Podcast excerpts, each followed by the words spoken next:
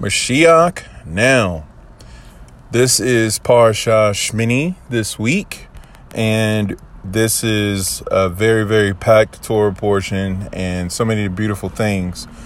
But I wanted to go ahead and open up that we are headed towards Shabbat Para this upcoming Shabbat, and this is the Shabbat of the Red Heifer.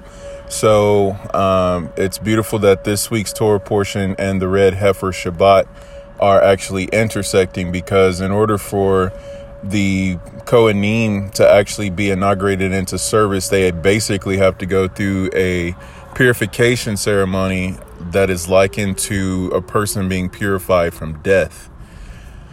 But among many things, I wanted to share from the Midrash Rabbah from the Soncino Press Edition 11.6.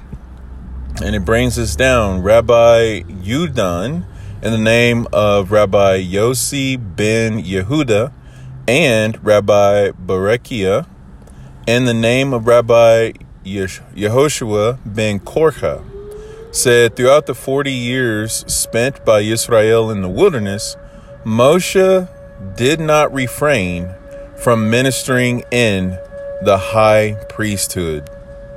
Now, this is interesting because when you understand Moshe Rabbeinu, yes, he was the one who went up the mountain to get the Torah, and he's the one who's the mouthpiece for Hashem and things like that. But he is a Levite, and he is also a the uh, the type and shadow of the Mashiach on one level, as far as Moshe is the, known as the first redeemer, and the Mashiach is known as the final redeemer. And so much so that they say even the soul of Moshe Rabbeinu is going to be present in the Mashiach. So when the Mashiach comes, he will be like Moshe. He will be pretty much Moshe. And when you look at the passage in Deuteronomy where it says, One will come after me and you shall listen to him then that's also another indicator. And this is so important to understand why the Messiah himself would say, if you did not believe Moses, if you did not understand Moses, then how will you understand me? How will you believe in me? So, it goes on to say here that this is indicated by what is written Moshe and Aharon among his priests. Psalms XCIX uh, verse 6.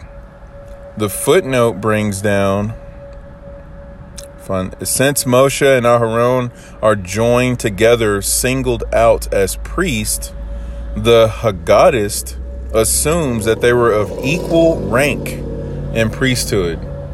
So here's the other thing thinking of Moshe Rabbeinu on an equal level, or Slika, thinking of Aharon HaKohen on an equal level, equal status as Moshe. It's it's something that you know should definitely be something taken into account because there is the one level of Moshe bringing down the Torah, but the other level is Aharon bringing the people to the Torah, and this is the the whole connection with you know be uh, among the disciples of Aharon, cause each other to be uh, uh, beloved to one another. Like you want to be people who increase peace. And it's interesting because the Mashiach says that blessed are those who are peacemakers, for they shall be called sons of God. And then you understand how Aharon is one who is a peacemaker. He would literally fabricate uh, scenarios with uh, fa- uh, families. Like if there were friends who were uh, disgruntled with one another, if there were husbands and wives not on the same page, he would actually go to them and say, you know, so and so is really broken up about your lack of fellowship and connection right now. So they really want to apologize to you, but they just don't know how to do it. And then he would go to the other person and say the same thing about the other person wanting to be back in in uh, reconciliation and fellowship with them, so that when those two people met, they were both like trying to be apologetic and trying to um, try to reestablish the relationship and and and air their grievances in a, a productive way based off of Aharon's counsel. So when you think about being peacemakers, you're finding that element that will unite uh, opposites and uh, all sorts of brokenness. And so this is this is something that Aharon did, which just goes to show how important the connection of Aharon and Moshe is. So when we read and Hashem spoke to Aharon or spoke to Moshe and Aharon, like that's such a big, big statement because or phrase because in order for us to truly grab a hold to the Torah, we have to become beloved to one another. And not so much that we're smothering each other, but we have to be at a place where we all want to seek the good for the entire community. And uh, this is just one of those things that I thought was amazing to see as far as even in the Midrash, we see the level of Aharon is on the level of Moshe. Now, my my boss actually sent this out as a thought of the day at work today, and I thought it was really, really amazing. And the the author of this quote is Bill B, which I don't know who that is, but it says mental toughness is doing the right thing for the team. Parentheses, others. When it's not the best thing for you. So, mental toughness is doing the right thing for the team, which is others, when it's not the best thing for you. And this, if we operate in this as Yisrael, then you could just see the the amazing potential and the ability we have because as it goes with Israel, so it goes with the world. So you can know a lot about what's actually happening with the Jewish people by just taking a look around at the world. So we must work on ourselves and work on our our family because Israel is a family. And if we can do the best that we can do to increase shalom in the world, then there will be shalom in the world and may it ultimately be with the final temple. So I want to complete this episode with this, the rest of the Midrash Rabbah insight. It says Rabbi Barak, Barakia deduces in the name of Rabbi Simon from the following scriptural passage the sons of Amram, Aharon and Moshe.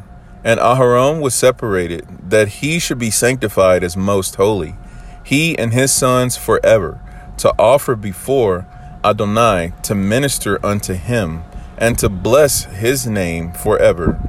But as for Moshe, Ish Elohim, the man of God, his sons are named among the tribe of Levi. And this is First Chronicles chapter 13.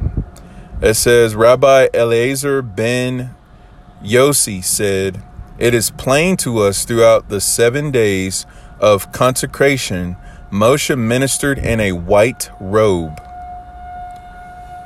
And the footnote brings down see the see tractate Yoma 1 uh, 38b. And this should be the Jerusalem Talmud. But you can also uh, correspond it to the Babylonian Talmud by reading Tractate Yoma. So then it goes on to say that Rabbi Tanhum taught in the name of Rabbi Yudin all the seven days of consecration. Moshe ministered in the office of Cohen Hagadol, but the Shekinah did not take up its abode through his his ministration. But when Aharon put the high priest robes and put on the high priest robes and ministered, the Shekinah took its abode through his ministrations. As it is said, For today the Lord appears to you. Leviticus chapter 9, verse 4. And the glory of the Lord appeared unto all the people, and when all the people saw it, they shouted and fell on their faces. And that was in verse 23 of the same chapter. So, just to conclude, I just want to iterate that it's not just going to be ascending into the heights and going into the depths of Torah study, being like a Moshe Rabbeinu and bringing the Torah down and being able to uh, to exceed, you know, uh, far greater levels of understanding with Hashem.